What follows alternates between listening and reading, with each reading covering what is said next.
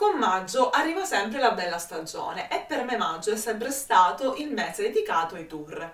Così adesso che si respira un po' di aria di riapertura, ho preso nuovamente in mano il mio progetto di Ti racconto una ricetta, un progetto che ho creato, ideato e scritto nel duemiladiciannove, e prima di procedere con video itinerari e quindi racconti di antropologia culturale attraverso la cucina, quindi nella vita reale, ho pensato: perché non fare un viaggio con l'immaginazione? Ascoltiamo quindi insieme questo percorso esperienziale alla scoperta del tipico pane siciliano, che è proprio il pane di paese con struttura compatta e alveoli piccoli. Perché sì, se vi ricordate, nel primo episodio di questo podcast abbiamo parlato proprio di pane di paese fatto in casa, con una struttura compatta, con piccoli alveoli, proprio in un periodo in cui, ai tempi era ottobre, sui social, diciamo, ehm, circolavano tantissime tipologie di pane con alveoli di notevole grandezza. Oggi invece vi farò scoprire quanto in realtà il pane siciliano abbia una struttura compatta, dei piccoli alveoli, e sapete questo perché? Lo scopriamo dopo la sigla.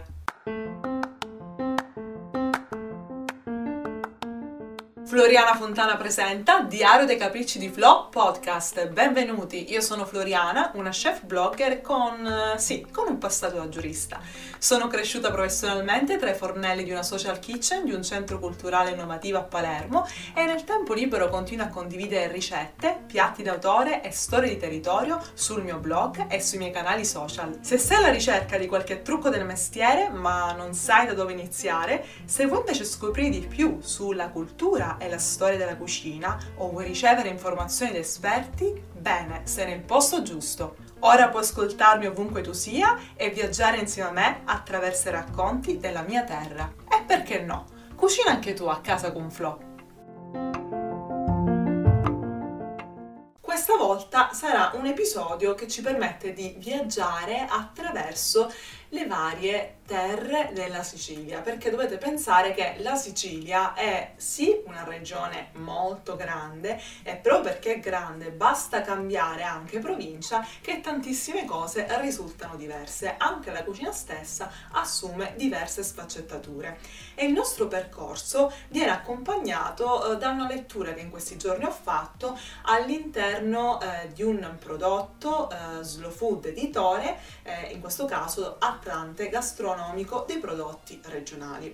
All'interno di questo manuale eh, vengono classificati per regioni tutti quelli che sono i prodotti tipici locali, tra cui anche D O P o mh, prodotti I G P, e tra questi non poteva mancare ovviamente, anzi non potevano mancare, le varie tipologie di pane eh, siciliano eh, fatto a legna. Quindi, posto che il pane di cui vi parlo nel primo episodio è un pane che potete anche realizzare con lievito madre, quindi quella ricetta lì è con lievito madre essiccato, ma voi potete utilizzare benissimo la pasta madre. Partiamo dal dare una definizione, quindi per chi non conosce Slow Food, oggi vi do una definizione di Slow Food, ma anche di presidio Slow Food. Slow Food è una grande associazione internazionale no profit, quindi senza scopo di lucro, impegnata a ridare il giusto valore al cibo nel rispetto di chi lo produce e in armonia con l'ambiente, ma anche con l'ecosistema. Questo come? Grazie ai saperi del territorio e delle tradizioni locali. Lo scopo infatti di Slow Food, di questa associazione non profit, è di promuovere un'alimentazione che sia buona, pulita e giusta per tutti. Oggi Slow Food lavora infatti in tutto il mondo per tutelare le biodiversità, ma anche per costruire delle relazioni tra i produttori e i consumatori e per poter migliorare la consapevolezza sul sistema che regola la produzione alimentare. Ma cosa sono i presidi quindi Slow Food? I presidi Slow Food sono delle comunità che lavorano ogni giorno per salvare dall'estinzione delle razze autoctone, delle varietà di ortaggi e di frutta come pani, formaggi, salumi anche e dolci tradizionali.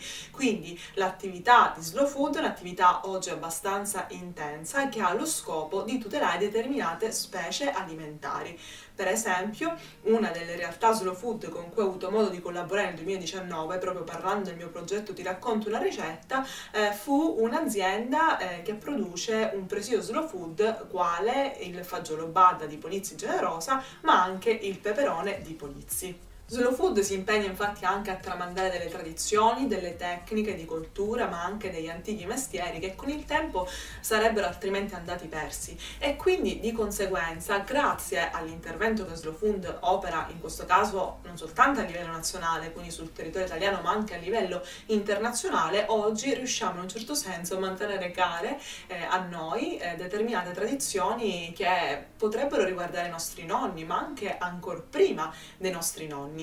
La comunità Slow Food infatti coinvolge contadini, artigiani, pastori, pescatori, viticoltori, insomma eh, tantissime figure che svolgono un ruolo fondamentale anche per la tutela delle biodiversità. Ma tornando al nostro pane, quindi al pane di paese tipico siciliano, nell'Atlante gastronomico dei prodotti regionali, eh, quindi di Slow Food Editore, troviamo al suo interno un cospicuo elenco.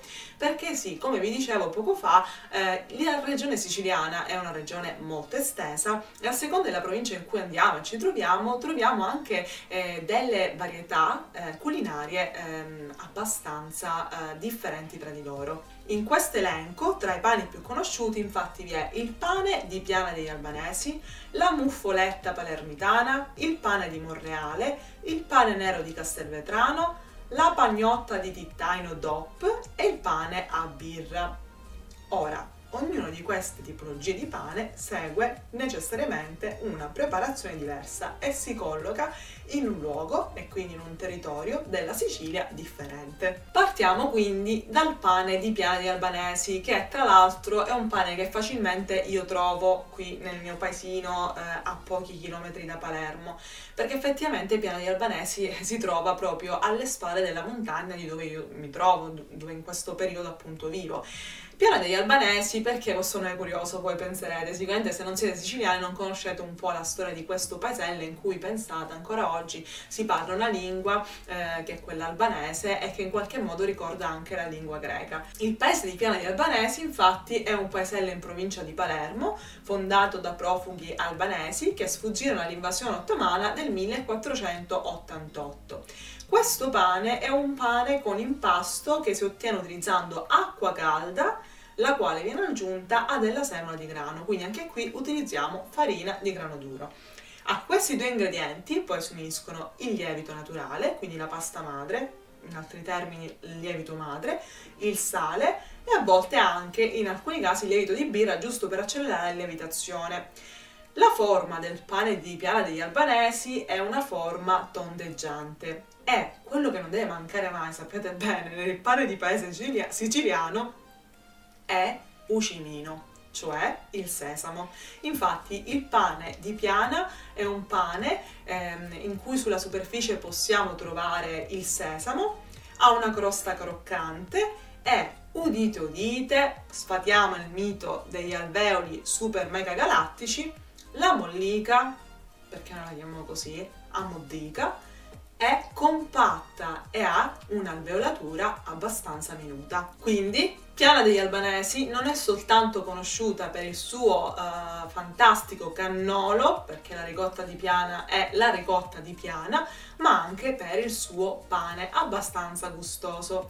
Per quanto riguarda invece la provincia di Palermo, facciamo un salto eh, in quelle piccole botteghine che ci sono ancora oggi per le viuzze del centro storico di Palermo, ma è sicuro che questo pane di cui vi sto parlando è presente a Palermo tutto l'anno, ma in particolar modo si produce nei panifici durante il periodo dei morti. Stiamo parlando della muffoletta palermitana. Solitamente questa muffoletta noi siamo soliti a Palermo condirla con un poco d'olio, un po' di pepe nero, eh, del formaggio grattugiato, prefermente del cacio, cavallo, e dulcis in fundo, da noi non deve mancare mai a Palermo, pensate un po' lo sfincione, la sarda salata. E quindi con acciughe. Quindi questi sono gli ingredienti principali con cui le condiamo la muffoletta. Però questo pane, rispetto a quello di paese, quindi rispetto al pane, al pane di Piana degli Albanesi e ai pani di cui parlerò eh, successivamente, è un pane a pasta morbida. È infatti un pane molle, la sua struttura interna è spugnosa e questo lo sapete perché? Perché nel caso della muffoletta viene utilizzata una percentuale di acqua maggiore rispetto al pane di paese. Anche qui si usa della semola, quindi farina di grano duro, lievito di birra, quindi non lievito madre nella maggior parte dei casi, acqua e sale. Possiamo trovarla nella sua versione con cimino e quindi con sesamo, e può essere utilizzata eh, in questo caso nella sua versione con sesamo eh, per preparare il cosiddetto classico panino camiosa, o meglio upane camiosa, è il pane con la milza tipico palermitano, oppure per preparare il pane e panelle o il pane e crocchè. E ancora per i più golosi noi abbiamo il pane, panelle e crocchè, quindi non solo la panella ma ci mettiamo pure dentro il crocchè, e poi il pane cameusa maritato, quindi oltre alla milza con polmoncelli ci mettiamo dentro anche la ricotta salata a scaglie. Insomma, i palermitani hanno uno stomaco abbastanza forte, e sostengo di averlo anche io, molto forte, e difficilmente magari qualcuno che non è palermitano riesce facilmente ad adattarsi allo street food di questa eh, città araba normanna. Pensate che nella muffoletta addirittura di Marinè e Bolognetta, due paesi sempre in provincia di Palermo, nell'impasto viene aggiunto anche dell'olio d'oliva. Ma adesso spostiamoci e andiamo verso eh, la parte occidentale di Palermo, quindi sempre in provincia di Palermo. Ci spostiamo, saliamo sulla collina e andiamo dunque a vedere la preparazione del pane di Monreale, questo borgo di stampo anche questo arabo.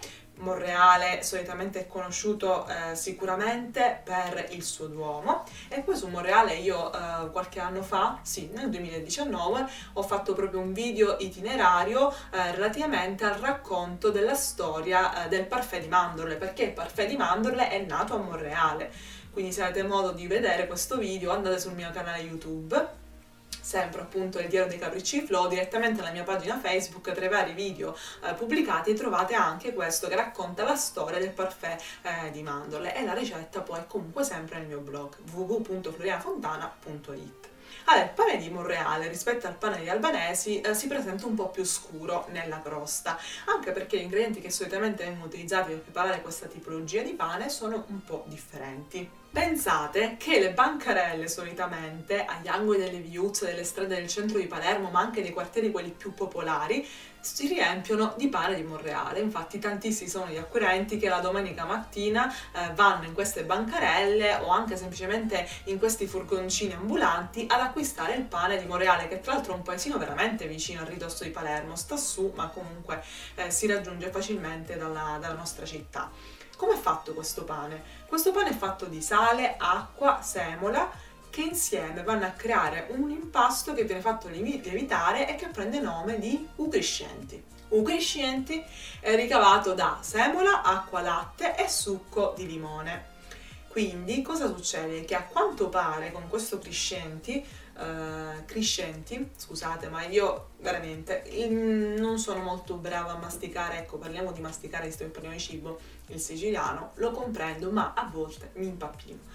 La lievitazione di questo crescenti dura circa eh, tre ore, e le forme poi possono essere o a filone. Infatti se il pane di Piana degli Albanesi solitamente si presenta a pagnotta, quello di Monreale si può presentare o a filone o a forma circolare, quindi la cosiddetta vastedda.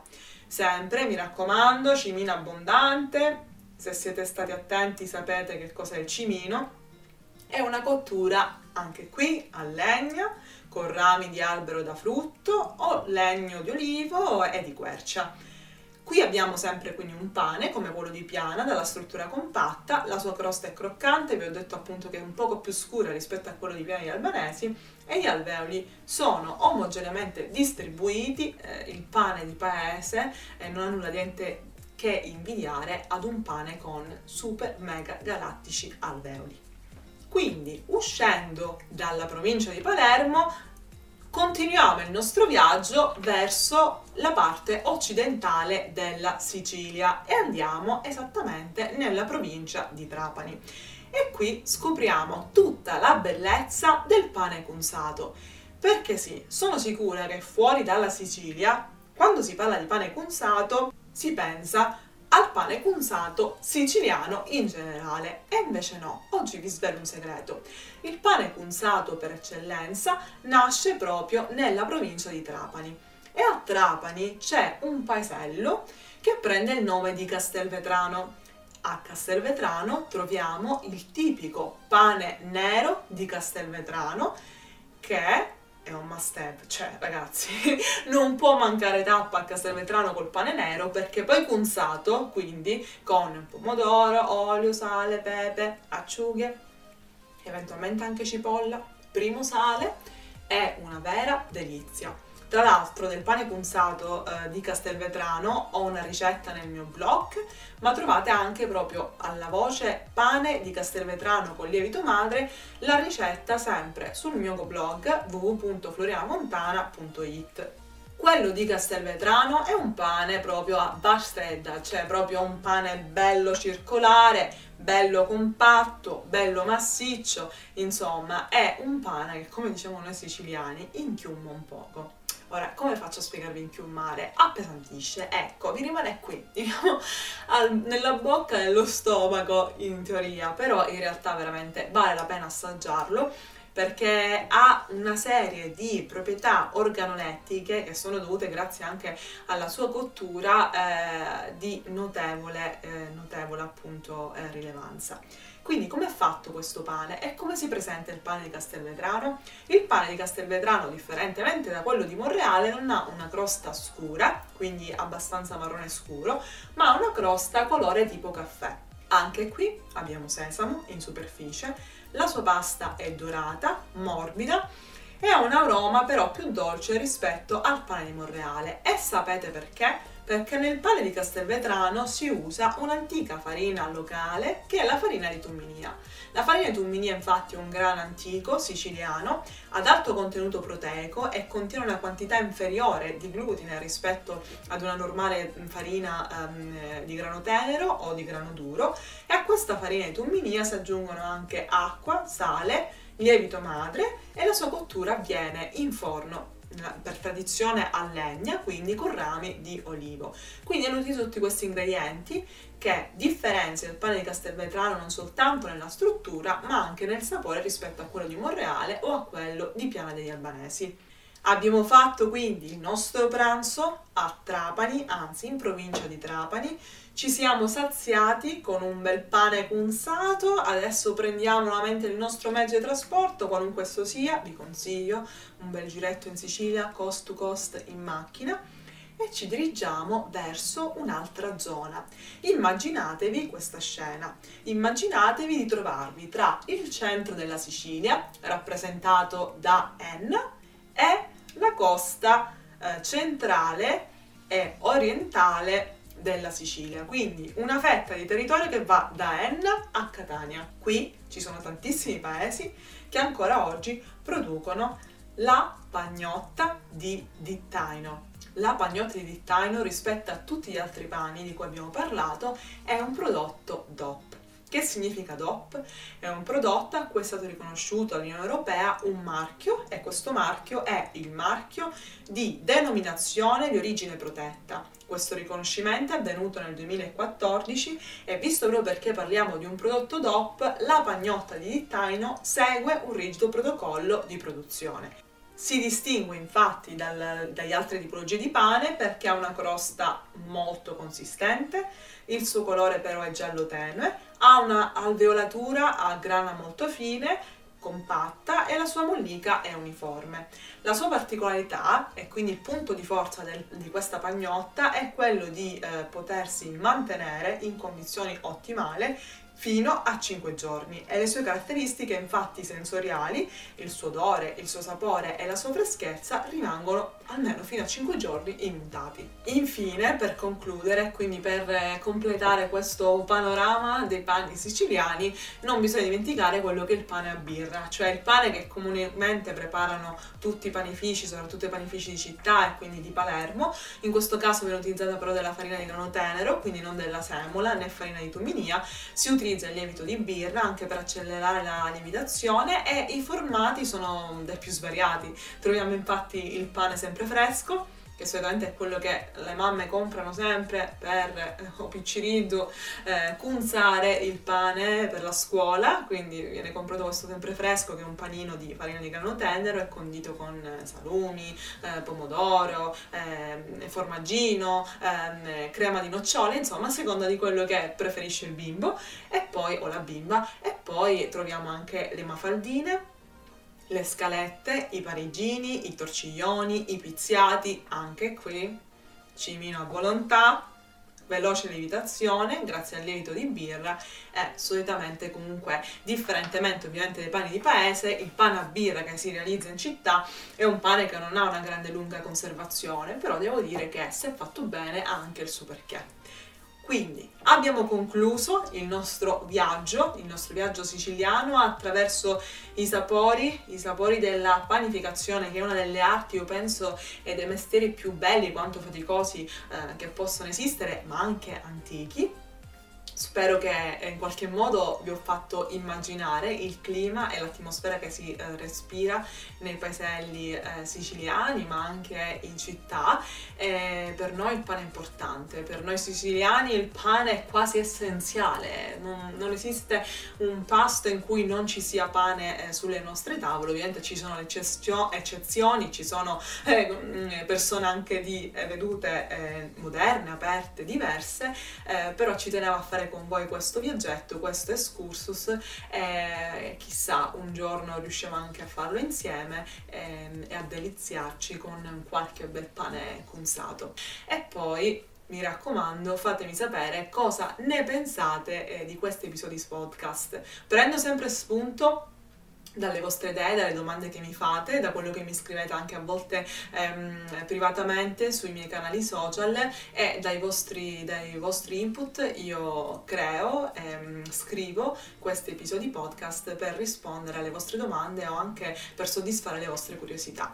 Quindi ci sentiamo al prossimo episodio e mi raccomando, se potete, prendete una macchinetta e cominciate a viaggiare coast to coast, c'è tanto da visitare, da vedere in questa bellissima Italia e anche nella mia terra che è la Sicilia. Un abbraccio e al prossimo episodio!